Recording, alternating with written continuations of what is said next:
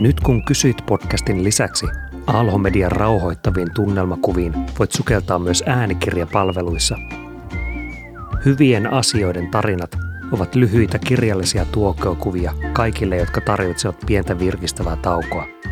Hae äänikirjapalvelussasi hyvien asioiden tarinoita, viihdy ja rentoudu.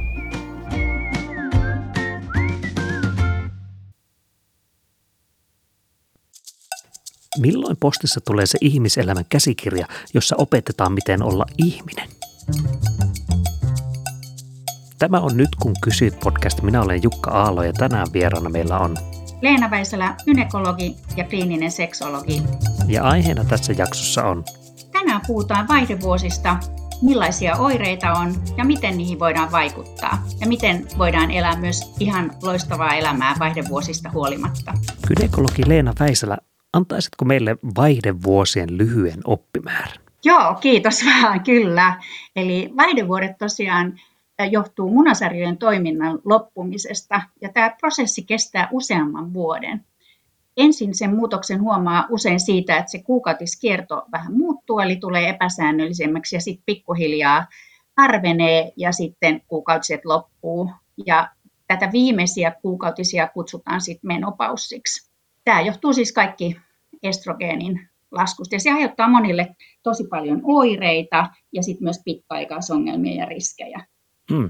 Ja, ja, ja mihin ikäkauteen suunnilleen vaihdevuodet yleensä asettuvat? No joo, tästä onkin kummallisia ajatuksia, että luullaan, että se liittyisi jotenkin vanhuuteen. Kuitenkin 80 prosenttia naisista saa oireita jo alle 50 Eli normaali menopaussi-ikä on hyvin vaihteleva. Se on 40 tuonne 56, jopa 58 ja keskimääräinen menopaussi-ikä on 51 vuotta.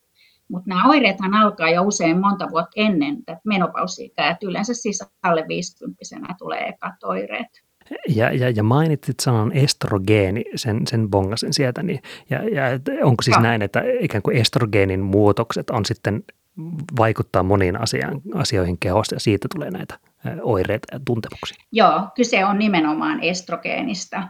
Eli estrogeenin eritys loppuu munasarjoista Jotta vähän ennen tätä niin hedelmällisyys selkeästi laskee, eli myös tietenkin munasolujen kehittyminen ja irtoaminen loppuu ja, ja hedelmöittyminen on mahdotonta. Mutta tärkeintä on siis tämä estrogeenierityksen loppuminen, ja estrogeenihan vaikuttaa naisella lähes joka kudokseen. Eli sitten kun se lopahtaa, niin siitä tulee yllättävän paljon oireita.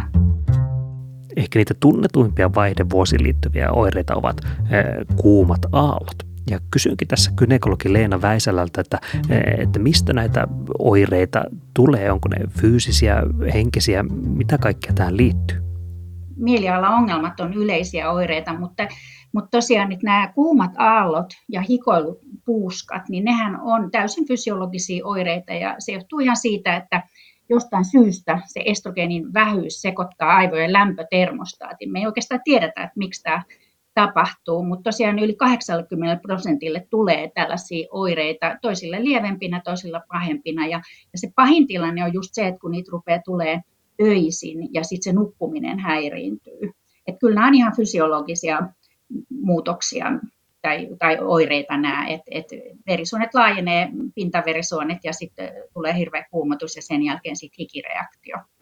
Ja, ja mainitsit tuossa oikeastaan kaksi sanaa, muutokset ja oireet niin, niin on, onko tähän, liittyykö tähän jotakin semmoista tematiikkaa siitä, että jos ikään kuin vaihdevuodet ennen pitkää kuitenkin tulevat ja ne ovat siinä mielessä normaali asia, niin puhutaanko silti muutoksista vai oireista vai onko siinä jonkinlaista vaihtevuutta?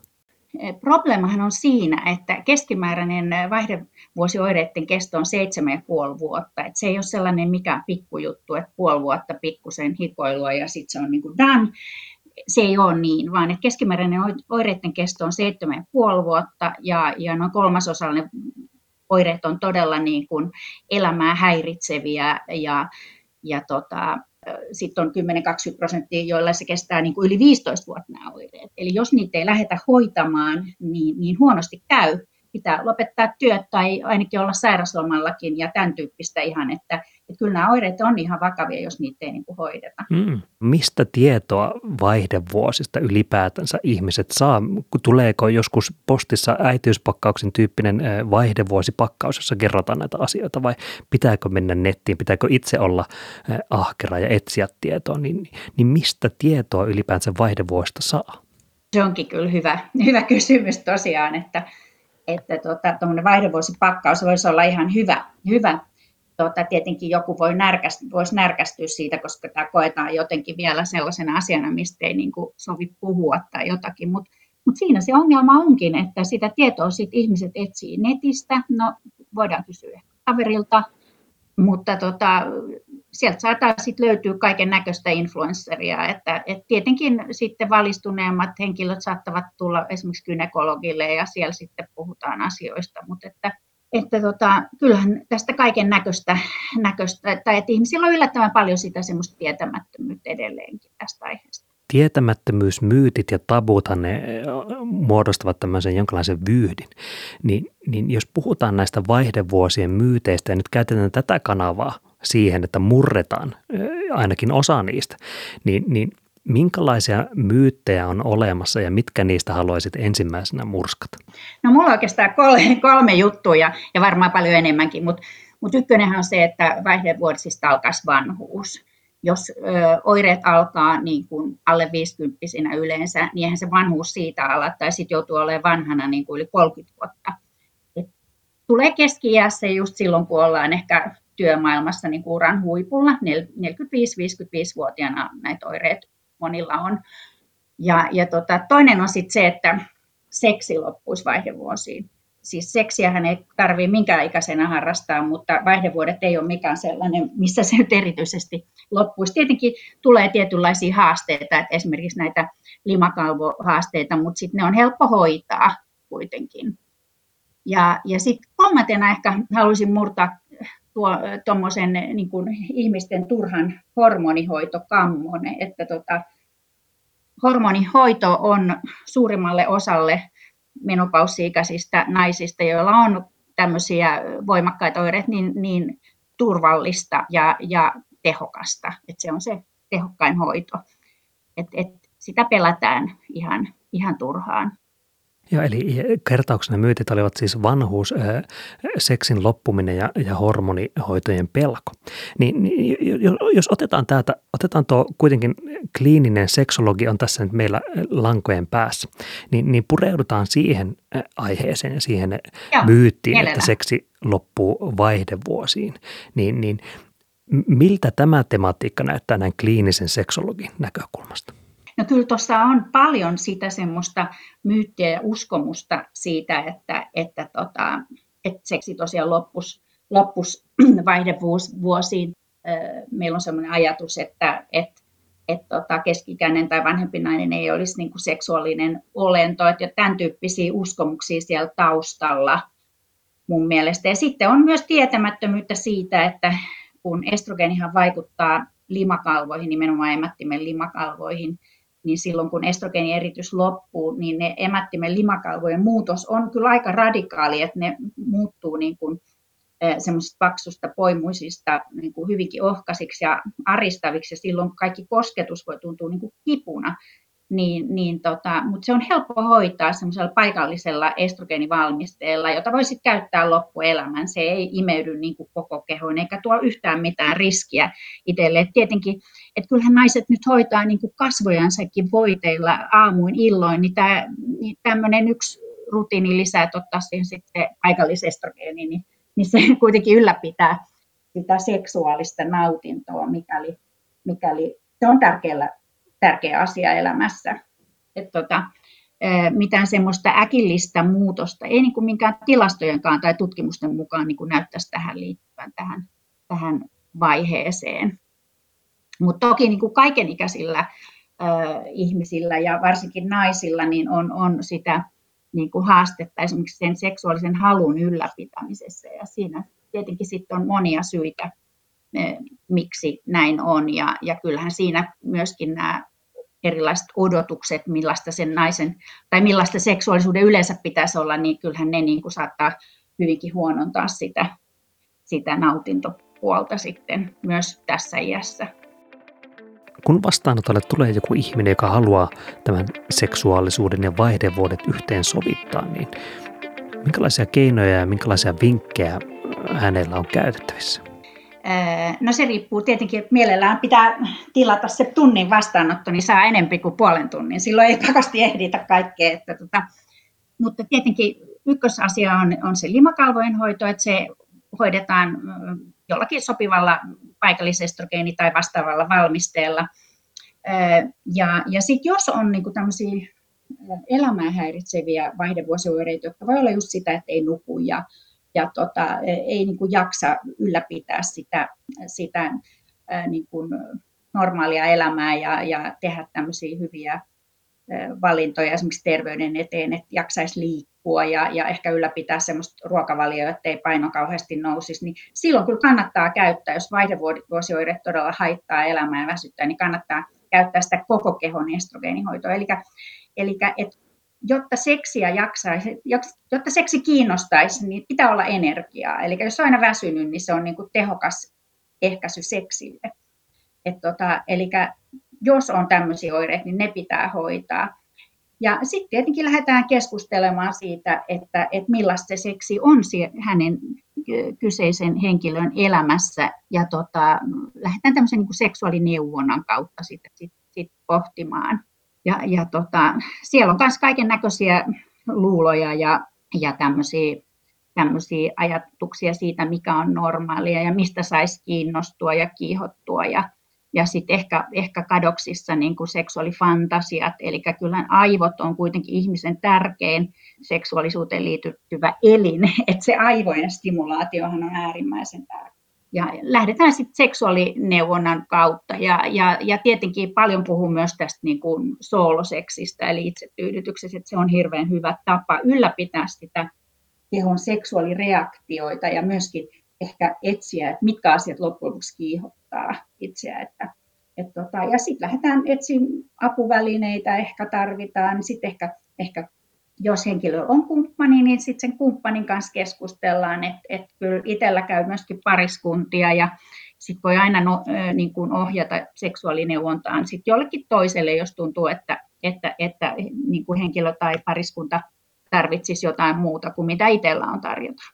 Niin, niin kuulostaa järkeenkäyvältä siinä mielessä, että, että ikään kuin ihmisen seksuaalisuus on varmasti hyvin monipuolinen asia, eikä, ja, ja miksipä se muuttuisi myöskään niin kuin ikääntyessä. Jos vielä mietitään, nyt joku varmasti tässä vaiheessa yhteiskunnan tabujen, ehkä myyttien, ehkä tiedon puutteen takia nyt miettiä, että no ehkä joku tästä saa avun, mutta no ei minä nyt varmaan tästä nyt, niin, niin kuvaile semmoista jotakin onnistumisen kokemusta tai semmoista niin kuin hyvää lopputulosta siinä, että jos joku lähtee näitä asioita eh, hoitamaan, ja, ja, ja, niin, niin miltä se onnistuminen näyttää ja, ja tuntuu? No ehkä kynekologille on aika helppoakin hoitaa just näitä vaihdevuosiikäisiä naisia, koska jos heillä on kovia oireita ja he tulee gynekologille, niin he on kiinnostuneita saamaan tehokasta hoitoa.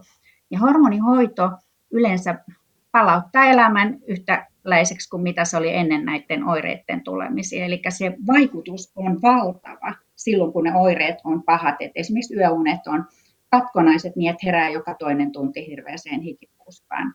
Ja, ja sehän vaikuttaa sitten mielialaan ja kaikkeen, niin nämähän on niin kuin valtavia onnistumisia ja, ja, ja aika yksinkertaisia asioita loppujen lopuksi, että se hormonihoidon aloittaminen. Toki se pitää aina räätälöidä, että tota, sitä joudutaan joskus sit muuttamaankin, e, että se ensimmäinen hoito ei niin kuin teho. Se on yksi. Sitten on nämä, ihan nämä paikallishoidotkin, niin nekin on tosi helppoja. Että joku saattaa olla, että ei ole pystynyt käyttämään, on aloittanut jotakin sellaista paikallishoitoa, joka esimerkiksi ei ole tehonnut tai, tai on jotain ärsytystä tullut, niin löytyy sellainen hoito ja se useimmiten löytyy, koska niitä on sen verran paljon eri vaihtoehtoja, eli tämmöinen paikallisestrogeeni tai nykyään on semmoinen sellainen tota, muunlainenkin valmiste, mitä voi käyttää, niin, niin, tota, niin, niin näähän on valtavia onnistumisia ja hyvin yksinkertaisia asioita.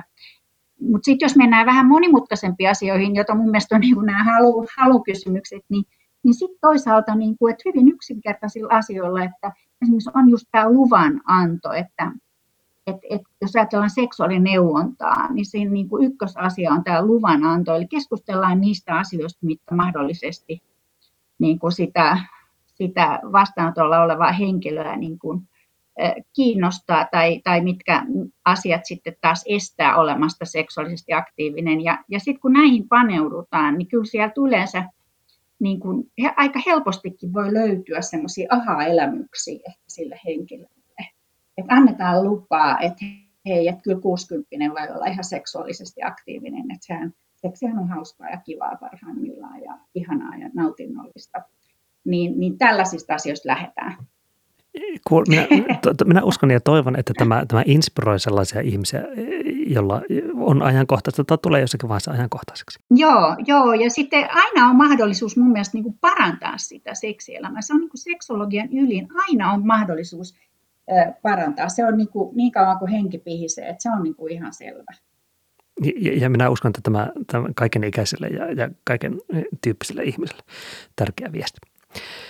No, no sitten, jos, jos mietitään, oli puhetta siitä vaihdevuosipaketista, joka ehkä kymmenen vuoden päästä saattaa tulla postissa, jos joku siitä innostuu. Joo, mutta, se olisi hyvä. Mutta jos, joku, jos joku tässä vaiheessa nyt miettii, että no hei, minä haluaisin tähän hiukan tukea ja neuvoa, niin, niin, niin mistä, mistä kaikesta kaikkea tästä voi lähteä hakemaan? No kyllä mä tietenkin gynekologina suosittelisin gynekologilla käyntiä ja, ja sitten itse on tosiaan tässä Better Meno-klinikassa, missä meillä on ihan digitaalinen gynekologi vastaanotto, että ei tarvitse lähteä mihinkään, että ihan omalta kotisohvalta voi videovastaanoton kautta sitten tavata gynekologin ja, ja myös muitakin ammattiharjoittajia, että tota, et, et ottaa yhteyttä asiantuntijoihin, joilla on koulutusta mieluummin kuin sitten näitä influenssereja kuuntelee ja kokeilee ensin kymmentä luontaistuotetta ennen kuin sitten, kun oireet on ollut pari vuotta kauheana ja paino on noussut 10 kiloa, niin hakeutuu sitten hoitoon. Semmoista ajattelisin. Hmm. Ja sanotko vielä sen firman, se oli Better Meno, oliko? Mistä? Joo, joo, eli Better Meno on, on tota, tämmöinen digitaalinen, moniammatillinen vaihdevuosi hoitoon keskittynyt klinikka, ja tämä on ihan ensimmäinen Suomessa ja, ja myös Pohjoismaissa ja se on just perustettu. No niin, hienoa. Ja, ja se löytyy varmasti ainakin googlaamalla ja, ja tämän jakson tiedoista. Joo, bettermeno.com ja, ja sitten me ollaan somessa myöskin, että Insta ja, ja Facebook niin löytyy No niin, hienoa. Ja minä olen käynyt siellä katsomassa, niin tämä ainakin on sellainen influencer-tili, joka vaikuttaa luotettavalta ja uskon, uskon että myös on. Joo, kiva. Mutta nyt hieno tietopaketti. Minä ainakin sivistyin ja se on yksi tämän podcastin tar- tarkoituksista. Niin kiitos kynekologi, kliininen seksologi Leena Väisälä. Joo, paljon kiitoksia ja oikein mukavaa kevään alkua sinne päin. Tämä oli Nyt kun kysyt podcast. Minä olen Jukka Aalo ja, ja, ja minä pyydän sinua, kuulija, ihminen, että jos tiedät jonkun, joka voisi tästä jaksosta kiinnostua, niin eh, laita jakaen. Ja, mm, vie, niin, ja kyllä, sinä tiedät miten.